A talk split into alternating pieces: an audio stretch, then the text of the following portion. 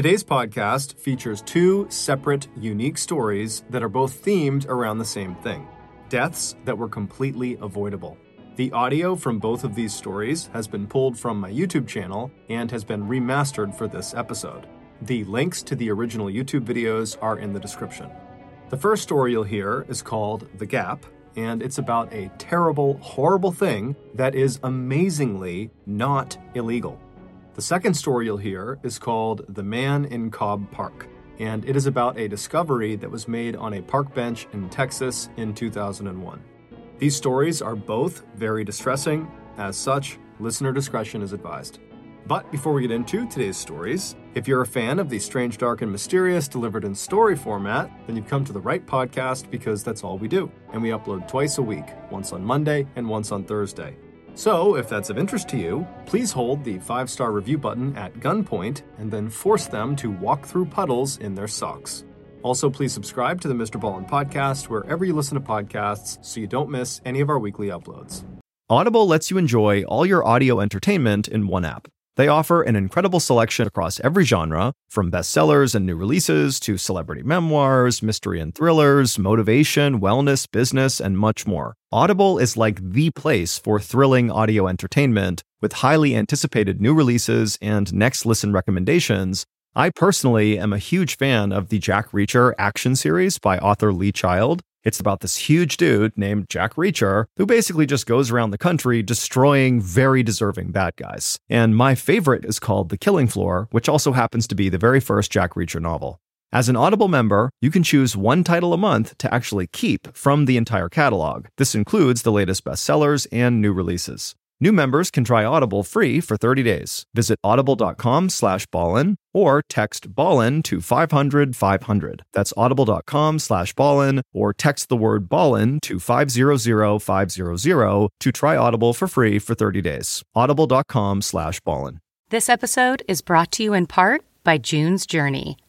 Picture it the glamour of the roaring 20s wrapped in a mystery that only you can solve.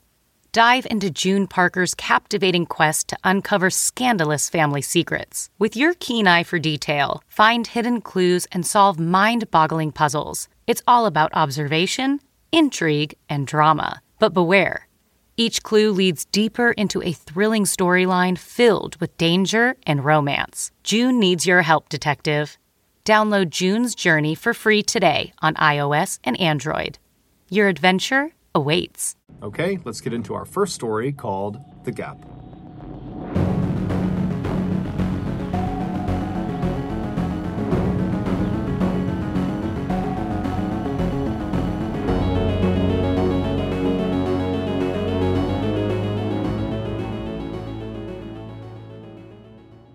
In 2010, 18 year old Renee Marsden was living in Sydney, Australia with her parents and her three siblings. Renee was a very outgoing person who had a big circle of friends, and she was also very close with her family, especially her mom, Teresa. Teresa had given birth to Renee when she was only 19 years old, and so now that Renee was a young woman, because of their closeness in ages, the two had become very close friends instead of mother and daughter. And so, because of that dynamic, Renee found herself always going to her mother to tell her anything going on in her life. She was her confidant. And that year, something major had disrupted Renee's life, and so naturally she went to her mom and she told her about it. It would turn out Renee's boyfriend of nearly two years, who she was madly in love with, well, she discovered he was cheating on her and didn't actually even care about her. He had sent these text messages that basically said as much. And so she confronted her boyfriend with these text messages, and he denied ever sending them. He said, Look, I've never cheated on you. I don't know where those came from. I promise I've been faithful to you this entire time. But Renee just wasn't buying it, and so she had felt forced to break up with him.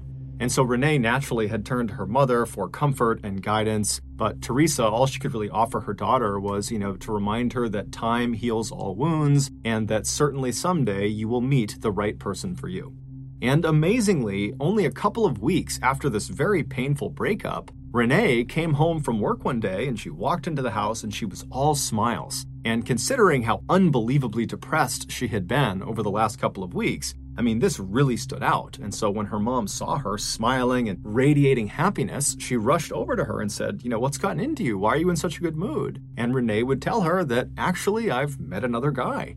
And so Teresa said, Who? Who did you meet? Who is this person? And she would tell her mom that his name is Braden Spiteri. He was 23 years old, and he was a graduate of the King's School, which is a really prestigious boys' school in Sydney. And his father was this really successful business person who owned this big construction company that he was set to inherit later on. And so she was just raving about how amazing this guy was. And Teresa was really happy. If nothing else, this was a very good distraction for her. And so she asked her daughter at some point, you know, how'd you meet this guy?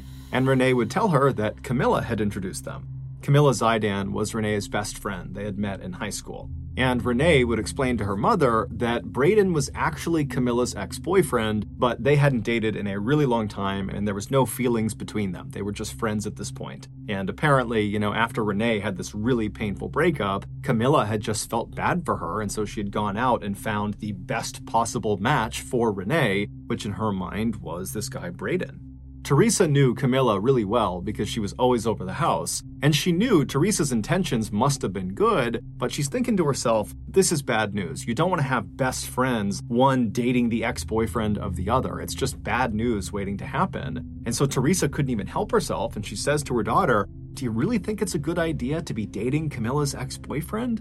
But Renee would tell her mom, look, Camilla was totally upfront with me. She just wants me to be happy. She thinks Braden is a good match for me. They don't have feelings anymore, not at all. She's totally in support.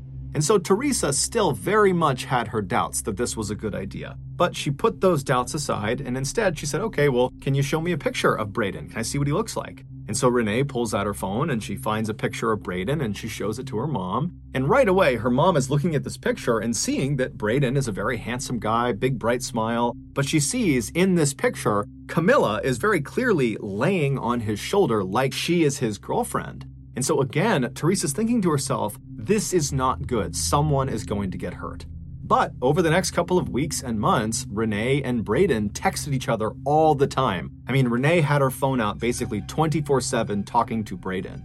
The pair had made plans to meet up and see each other in person for the first time on several different occasions, but every single time they were set to go meet, one of them would have a conflict that would make it impossible to have this face to face meeting. And so, before long, when they just could not get a meeting established, they kind of stopped trying to have face to face meetings. It was almost like they had built this really strong, flourishing relationship all via their phones, and it just was getting more and more awkward to actually go out and see each other in real life. It was just more comfortable doing it all on their phones. And so this digital only relationship between Renee and Braden continued for almost a year until January of 2012 when something horrible happened. Braden was in a horrible motorcycle accident. He survived the accident, but his passenger, his best friend, this guy named Richie, who was riding right on the back of his motorcycle, he didn't survive. He was killed in the accident. And it was determined that Braden was driving recklessly, and so he was charged with manslaughter and convicted and sentenced to two years in prison. Even though Renee's mother, Teresa, was totally upset about this accident, I mean, she did understand someone had lost their life and now Braden was going to jail for two years. She understood the seriousness of this accident. But at the same time, there was a part of her, her motherly, protective side of her, that was kind of relieved for her daughter. She figured with Braden being out of contact for two years in prison, that their relationship would end and Renee could go pursue somebody else who was not an ex boyfriend of a close friend and was someone that she could actually see in person and not just have to text with all the time. But surprisingly, after Braden was transferred to Goulburn Prison, which is where he'd be serving his two year sentence, it's located about two hours to the south of Sydney, his family smuggled a phone somehow into this jail, and he was able to continue texting with Renee. And so, after he was incarcerated, they just picked up their relationship like nothing had changed. Now, Renee's family did not like this development, and they told her as much. They thought this was a bad idea, that this was the wrong path for her, but Renee didn't care. She was totally in love. And in fact, over the first couple of weeks that he was in Goulburn prison, their relationship only intensified. They actually agreed to get married as soon as he was released at the end of 2013. And in fact, Renee had already begun making wedding preparations. She had gone on eBay and found this beautiful tiara she would wear on her wedding day, and she had contracted a wedding photographer. And she had even contacted the Greek consulate to ask if it would be okay if Braden were allowed to enter their country because they were planning to have their honeymoon in Greece, and Braden was going to be a convicted felon, and so she needed permission for him. But in August of 2013, just two months before Braden's expected release date, something changed. Renee's mother, Teresa, got a text message from Braden, something she had never gotten before, and it said, You need to check on your daughter. She's talking about killing herself. And so Teresa is totally taken aback by this message, and she goes right into Renee's bedroom where she is sitting on her bed, and her mother sits down next to her and says, Honey, are you okay? You know, what's going on? And Renee would look up at her mom and say, Yeah, you know, I'm, I'm fine. What's going on with you? And then Teresa would hold out the phone and show her the text message from Braden. And as soon as Renee saw it, she kind of sighed and looked at her mom and said, I'm not going to hurt myself. We just broke up. Our relationship is over. Teresa knew this was going to be an extremely hard stretch of time for her daughter with another painful breakup here, but at the same time, Teresa thought to herself, this is probably for the best. That relationship just had bad news written all over it from the start, and so now she can begin to heal and move forward with her life. And so Teresa and Renee would sit in the room for a while just chatting on the bed. And then eventually Renee would tell her mom that her plans that night were to go out with her friends and cut loose and kind of just forget about this whole thing. And so Teresa sat in her bedroom on her bed as her daughter stood in front of the mirror and got ready. And then once Renee was ready, she and her mom hugged and kissed. And then Renee told her mom she'd be back soon. And then she left the house. A few hours later, Teresa received a text message from her daughter, and it started with Mom, I love you so much, and I'm sorry for the pain I'm about to cause you. You can still talk to me though, just call out my name and I'll be there. Teresa read this message and didn't really know what to make of it. She knew her daughter was almost certainly very upset about this breakup, but she didn't really understand the context of this message, and so she called her daughter. She didn't pick up, so she called her again, and after that second time her daughter didn't answer, she sent her a text message that just said, Please call me back. But she sat there kind of waiting for her daughter's call, but it never came. And so Teresa, starting to feel a little bit worried about her daughter, she called Camilla and she asked her, you know, hey, have you talked to Renee tonight? Because I can't get in touch with her. And Camilla would tell Teresa that actually, yeah, I just got a very strange text message from her that just said, I love you, I'm sorry. And so at this point, the two women understood that there could be something very wrong with Renee. And so they met up and drove all around Sydney, going to all the places that Renee was known to go to. But after several hours of looking and not hearing back from Renee, they really didn't know what to do. And so the two women drove back to Teresa's house, so Renee's house, and they went inside and they sat down. And at that point, Teresa's husband and the rest of Renee's siblings, they were all there, and everyone's just kind of sitting around wondering what to do next. When around 9, 9:30 at night, they heard a knock on the door. And it was the police coming to inform them that they had found Renee's car parked in an area that it shouldn't have been, but Renee wasn't there. And so they were coming to ask if they knew where she was and why her car might be out there. And so at this point, the family is totally terrified. They tell the police about these strange text messages. And then before long, the parents just rush outside, they hop in their cars, and they drive out to where their daughter's car is. And where Renee's car was parked was in an area called The Gap. It basically was this sheer cliff overlooking the ocean. The parents got out and they searched their daughter's car, but there was no sign of where she had gone based on the car. And so they began running up and down the cliffs. There was a sidewalk that kind of ran parallel to the edge of the cliff. And they're running up and down, hoping they're going to find their daughter, but there's no sign of her. And then at some point, Teresa climbed up to one of the highest points of the cliff. And when she got up there, she found her daughter's black flat shoes. And they were placed neatly together on the ground right in front of the fence that was there to prevent prevent people from getting too close to the edge of the cliff. But despite an extensive search that night, they couldn't find any sign of Renee. She was nowhere to be found. However, the police would discover the following day that there was actually a camera that was looking at that section of the cliffs. And so they reviewed this footage and they found Renee. They saw what happened to her. And in this camera footage, you see Renee walking up the trail in the middle of the night, and she stops and she takes off her shoes and she puts them down, and then she hops over that fence.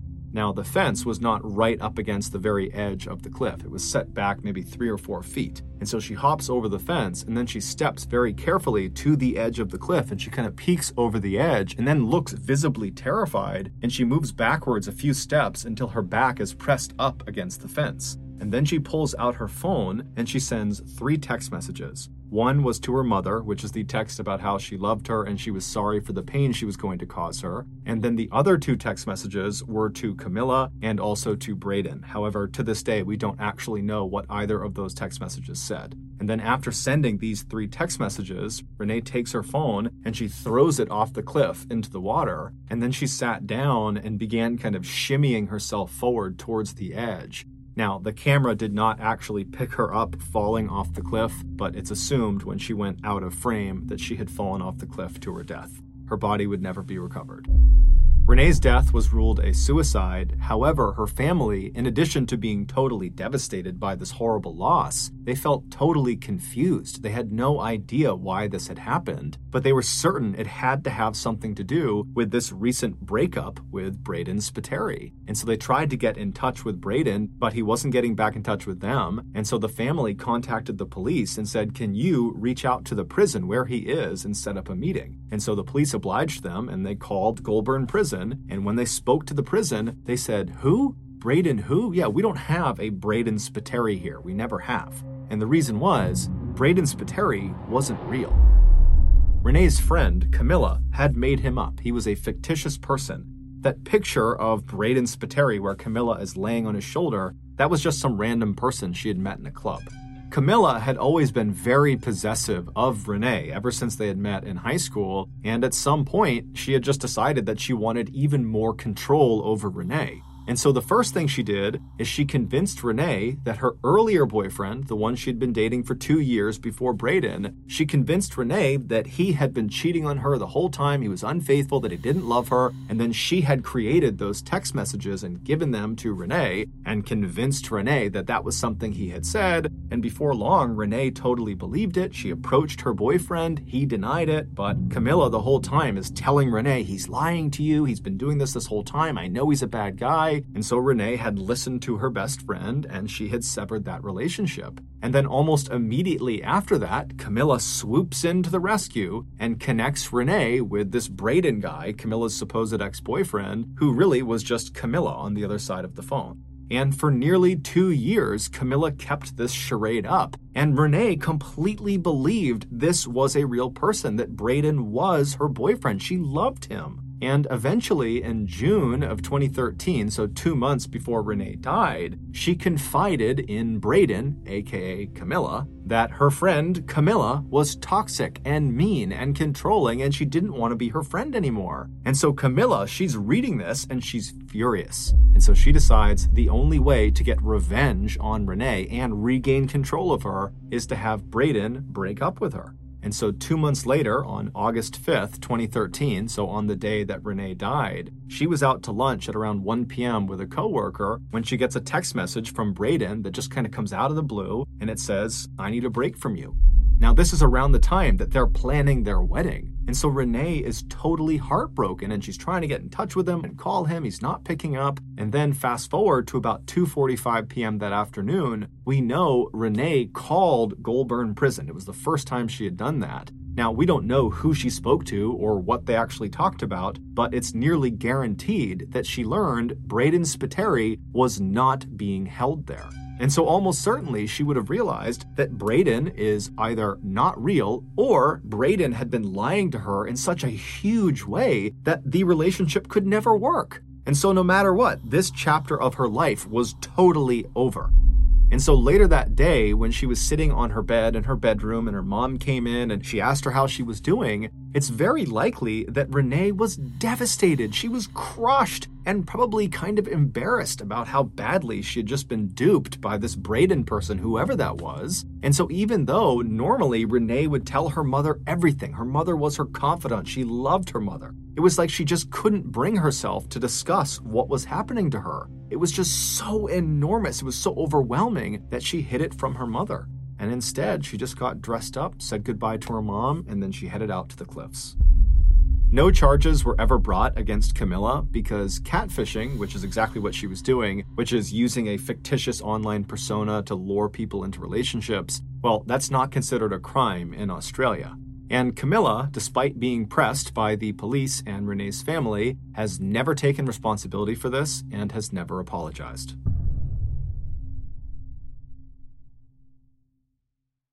Say goodbye to performance robbing engine deposits with Shell V Power Nitro Plus Premium Gasoline. Hate to break it to you, but lower grade fuel can leave deposits in your engine that build up over time and leave your engine's performance severely lacking. Thankfully, Shell V Power Nitro Plus removes up to 100% of performance robbing deposits with continuous use in gasoline direct injection engine fuel injectors. Download the Shell app today to find your nearest Shell station and rejuvenate your engine with Shell V Power Nitro Plus Premium Gasoline. Fuel up at Shell. It's harder to focus than ever these days. Thankfully, C4 has reinvented the energy drink game with C4 Smart Energy the only energy drink clinically proven to provide enhanced mental focus, containing 200 milligram of natural caffeine, a blend of vitamins, and zero sugar. It was formulated to support your well being and help you feel your best, all while enhancing mental focus. From your brain to your body, C4 Smart Energy does it all and tastes amazing. Look for Smart Energy in the beverage aisle at your local Kroger, Albertsons, and Safeway grocery stores. C4 Smart Energy. Stay focused. The next and final story of today's episode is called The Man in Cobb Park.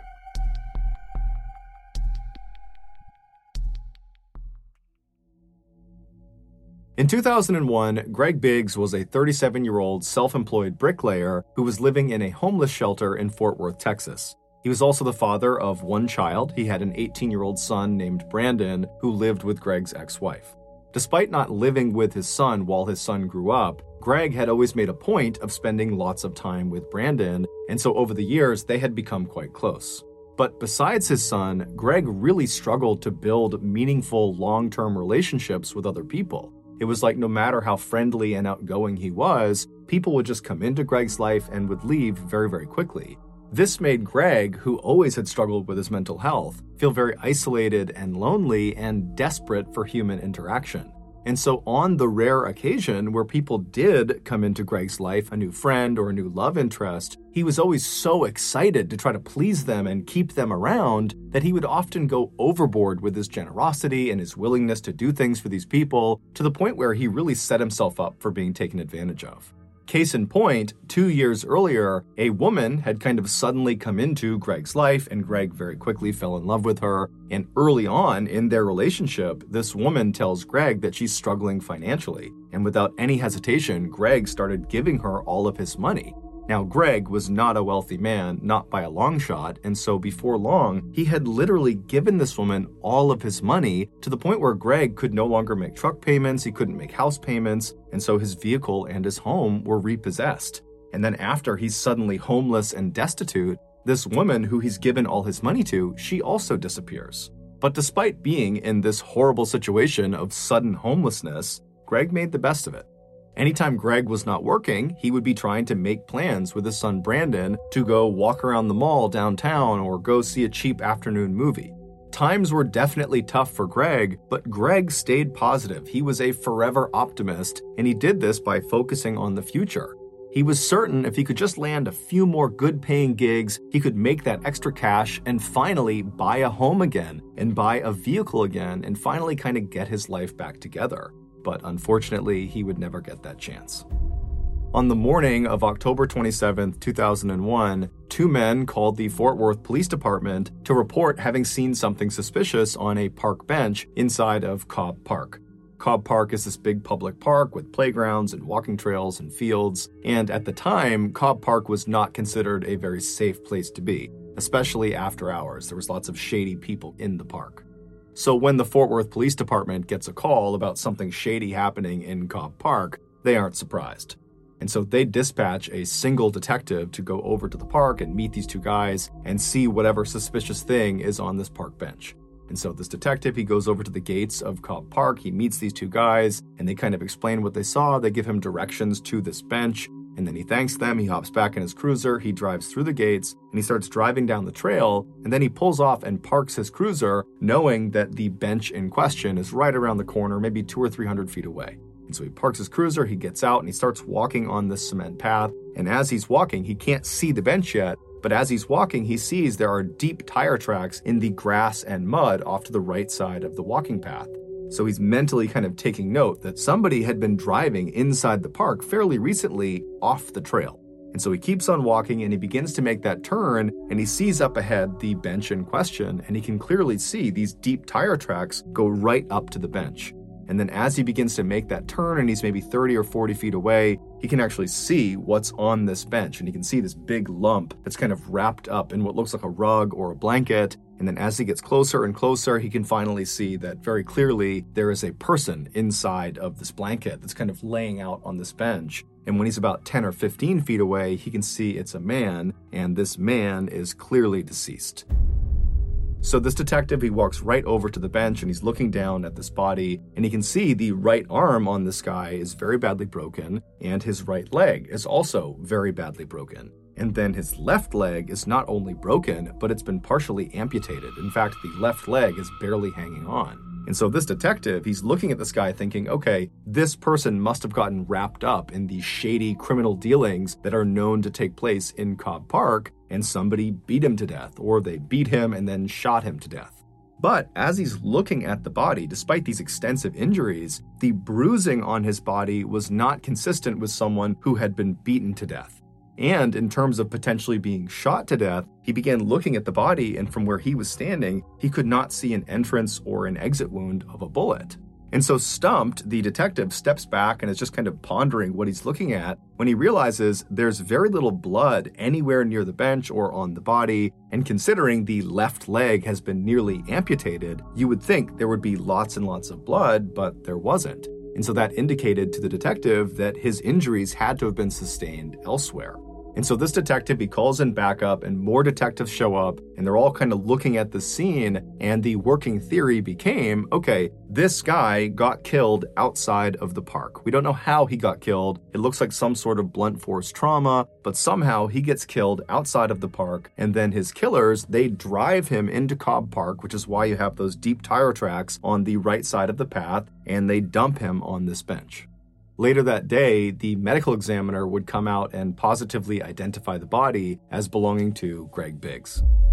The same day that Greg was found, the police went out and began their investigation, and they started by interviewing people that had been in Cobb Park either that day or in recent days, and they also interviewed known criminals that they knew went into Cobb Park, and they reviewed CCTV footage both in the park and outside of the park but no one knew anything about what happened to Greg, and the footage didn't show them anything interesting. And so, very quickly, Greg's case began to languish, and no one knew what to make of it. Then, in February of 2002, so roughly four months after Greg was found, the Fort Worth Police Department received a phone call. It was from this young woman named Miranda Daniel, and she said, I know what happened to the man in Cobb Park. And the story she would tell them at first was so hard to believe that the Fort Worth Police Department weren't sure if this was a prank or not. But when they followed up on her lead and they went to a very specific address that she had mentioned, they realized she was telling the truth. This is the unbelievable true story of what happened to Greg Biggs. On the evening of October 25, 2001, so 36 hours before Greg was found in Cobb Park, 25 year old nurse's assistant, Chante Mallard, arrived at her friend's apartment in Fort Worth, Texas. Her friend was named Titalisi Rice. She went by T Fry. Chante was from a very loving and stable household in Fort Worth, Texas. Her parents had raised her to be kind to other people and to always work hard and to stay out of trouble, and by and large, Chante acted accordingly. But in her late teens and early 20s, Chante began to secretly rebel against her parents. On the surface, when she was around her parents and her family, she was the goody two shoes that always followed the rules. But when she was away from her family, specifically when she was with T Fry, she would let her wild, rebellious side out. The two friends had met in 1999 at a nursing home where they both worked as nursing assistants. T. Fry had just gotten out of this very toxic marriage, and so when she met Chante, she was actively looking for someone to go out and party with and go be free and meet other new people. And Chante, when she's meeting T Fry, she didn't necessarily know she wanted to do those things, but being around T Fry, it was like this whole other side of life was opened up to her, and suddenly all she wanted was to go cut loose with T Fry. And so, very quickly, these two women really connected over their mutual desire to go have fun at any cost. And before long, they were not only drinking and doing drugs and partying on the weekends, but they were also getting high before work, which meant they were treating patients high. So, with that in mind, fast forward back to October 25th, and Chante has just arrived at T Fry's apartment. And so Chante, she goes up to T Fry's apartment, and the two start drinking some alcohol, and they start smoking some weed, and they split an ecstasy pill. Ecstasy is a big party drug. It's kind of like a cross between being a stimulant and a psychedelic. And so, after these two women are fairly buzzed on these different substances and they're feeling ready to go, they leave T Fry's apartment, they go down, and they climb into Chante's car and Chante drives the two of them to a local club called Joe's Big Bamboo. And so the plan was they were going to meet this guy named Clete Jackson, who was Chante's love interest. And the plan was they would hang out at the club with Clete, and then at the end of the night, they would all leave, and Chante and Clete were going to spend the night together. And so Chante and T Fry, they arrive in the parking lot of Joe's Big Bamboo. They park their car, they get out, and they meet up with Clete, who was outside of the club. And the trio kind of sneak off from the rest of the people trying to get into the club, and they smoke some more marijuana. And then the trio, they go into the club and they start having drinks, and they're partying, and they're dancing, and they're having this great time. And then at some point in the night, Clete kind of abandons Chante and T Fry, and he goes off with another woman he met that night in the club, and he would actually leave the club with this other woman, and he would vanish for the night. And so around 2 a.m., when the club is getting ready to close, Chante realizes that Clete, the guy she was going to go home with, he's gone now. And so she's very frustrated, but she doesn't really have any recourse. And so she instead just goes and finds T Fry and says, Hey, let's just leave. And T Fry, she's ready to leave too. And so the two women, they leave the club and they get out to Chante's car, and both women are clearly under the influence. They're both definitely inebriated, but T Fry believed she was less inebriated than Chante was, and so she should drive. And so she told Chante, get in the passenger seat, I'm gonna drive. Chante gets into the passenger seat, T Fry gets in the driver's seat, and she leaves the club and she drives all the way back to her apartment. When she parks at her apartment, she gets out and says to Chante, Hey, I don't mind getting in my car and kind of trailing you as you drive back to your home to make sure you get home safe, kind of like an escort. And Chante, she just gets out of the passenger side and walks right around and confidently sits in the driver's seat of her car and tells T Fry, Nope, I'm fine. I'm going to drive myself. I'll see you later. And then Chante drove away. About an hour later, at 3:30 in the morning, T Fry is in bed in her apartment when she gets this very frantic phone call from Chante, who's totally hysterical, she's beside herself, and she's not really making any sense, but she's trying to get T Fry to come over to her house. Now, T Fry did attempt to figure out what was going on, but she just could not cut through the hysteria on the other side of the phone. And so eventually, T Fry just thought, you know what? Clearly, it's something serious. I'm going to go see what's going on. And so T Fry, she leaves her apartment, she gets in her car, and she drives over to Chante's house. And when she gets there, she goes up to the front door, she opens it up, she walks inside, and she finds Chante in the kitchen straight ahead. She's totally hysterical, she's crying, and she's telling T Fry that she didn't mean to do it. She's so sorry. And T Fry's telling her, hey, calm down, what's going on? And Chante says, look in the garage. And so T Fry, she walks straight ahead through the kitchen to the door in the kitchen that leads into Chante's garage. And she opens the door up, she turns the light on, and in the middle of the garage is Chante's car. It had been parked nose in and lodged head first in the windshield on the passenger side of this car was Greg Biggs. When Chante had left T Fry's house an hour earlier saying she was fine to drive, on her drive home, she had barreled into Greg, who was on the sidewalk of some street, and the impact was so hard that Greg went flying through the windshield and got lodged halfway inside of her car. But the impact didn't kill him. It did almost cut his left leg off and break several bones in his body, but it didn't kill him. In fact, there was blood spatter inside of the car on the passenger side that indicated Greg was totally conscious and was trying to pull himself back into the car. There were these handprints on the inside of the passenger side door, indicating Greg had been pulling on them. There was also these very small droplets of blood all over the seat, indicating that Greg had been spitting up blood as he was trying to talk to Chante or as he was trying to plead for help. But Chante, instead of stopping her car and getting this guy help, she just kept on driving home with Greg lodged in her front windshield. Now, keep in mind, where she hit him, she was less than a half mile from the fire station where her brother, her older brother, was currently on duty as a fireman. He was medically trained. He could have saved Greg's life. Also, the other firemen at the firehouse that she knew, that Chante knew, they could have saved Greg's life. Also, less than six miles away from the point of impact was the local hospital, where, of course, they could have saved Craig's life. And then on her drive all the way back to her house with Greg halfway in her windshield, she would have passed by nine payphones. Where, if you don't know anything about payphones, you can dial 911, so emergency services, and it doesn't charge you anything. So Chante at any one of these payphones could have called medical personnel who could have saved Greg. Also, let's not forget, Chante was medically trained. She was a nurse's assistant and understood basic life saving. But she did not use any of those resources. Instead, she just drove home. And when she got to her home, she drove her car with Greg in it into her garage. She shut the garage door. She gets out. And as Greg is literally moaning and probably pleading for help at this point, she just says, I'm sorry and then walks up to the door that leads into the kitchen of her home. She turns off the light in the garage, walks into her kitchen, and shuts the door behind her, trapping Greg in the garage in total darkness by himself. Then, after an hour of Chante just being in her house with Greg slowly dying in the garage, she calls T Fry. T Fry comes over, she looks in the garage, she sees Greg, and T Fry's reaction is she just totally loses it. She panics and she's screaming at Chante, call 911, call paramedics, call the police. But Chante refused. She didn't really give a reason, but she just said, no, I can't. And then shockingly, T Fry also does not call anyone.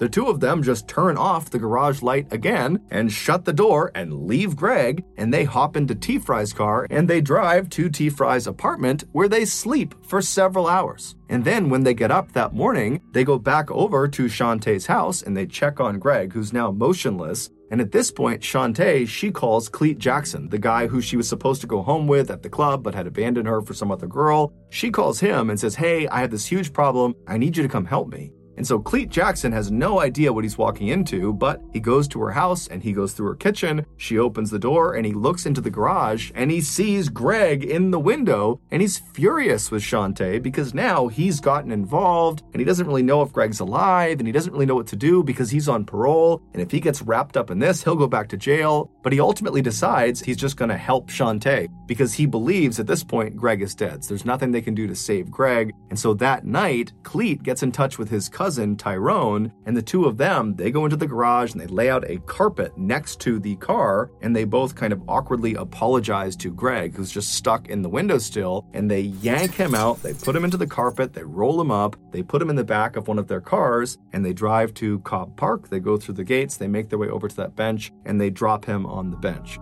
There had been some discussion about maybe destroying the body, burning the body, but Clete felt strongly that they need to put his body out somewhere in public so at least his family can identify him and bury him. After his body was placed in the park, Chante told Clete and Tyrone and T-Fry not to tell anyone, and they said they wouldn't. And within a week of Greg's body being discovered, Chante was back at Joe's Big Bamboo partying it up as if nothing had ever happened.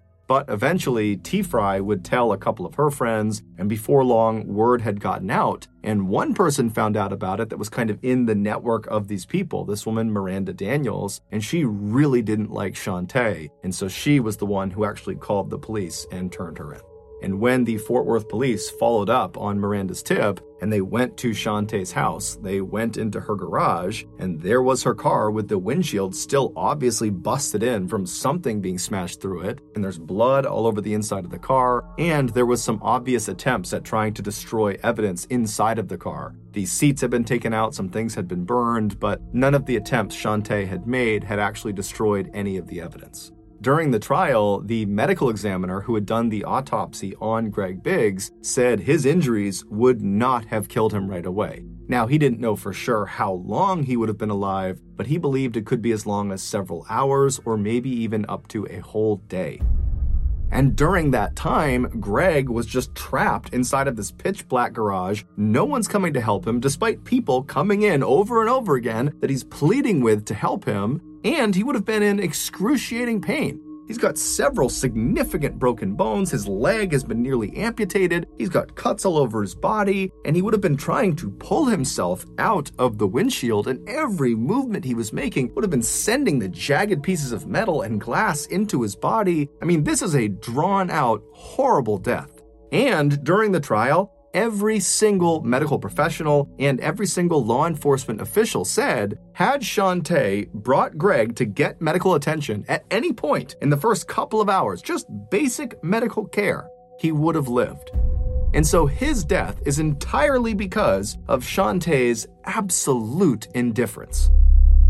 T. Fry would ultimately, in exchange for full immunity, testify against Chante, and Chante would ultimately be found guilty of murder of Greg Biggs, and she would be sentenced to 50 years in prison.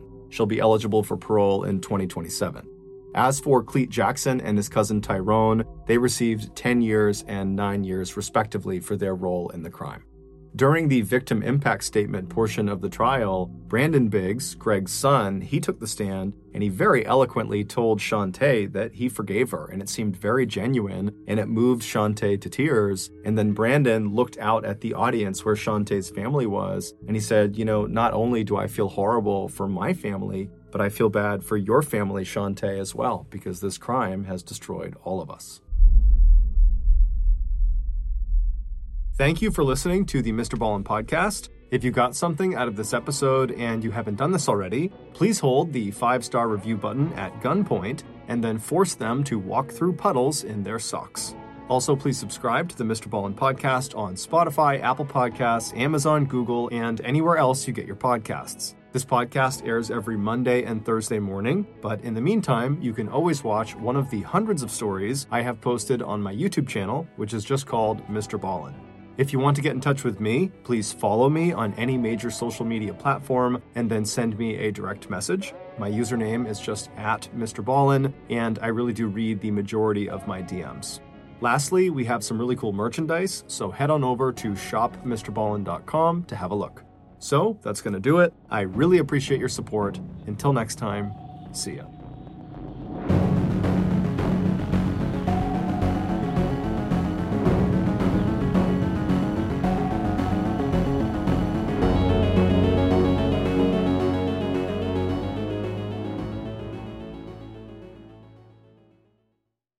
Hey, Prime members, you can binge eight new episodes of the Mr. Ballen podcast one month early and all episodes ad free on Amazon Music. Download the Amazon Music app today. And before you go, please tell us about yourself by completing a short survey at wondery.com/survey. Hey, listeners, it's me, Mr. Ballen.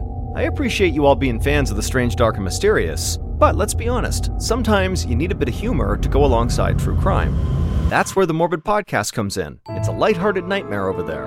Hosted by Alaina, an autopsy technician, and Ash, a hairstylist, at its core, Morbid is a true crime, creepy history, and all things spooky podcast. But when Ash and Alaina get together and tell stories, they do so in a way that not only shows the depth and detail of their research, but each episode also includes a touch of humor, a dash of sarcasm, and is garnished with just a little bit of cursing. Follow Morbid on the Wondery app or wherever you get your podcasts. You can listen to Morbid early and ad free right now on Wondery Plus.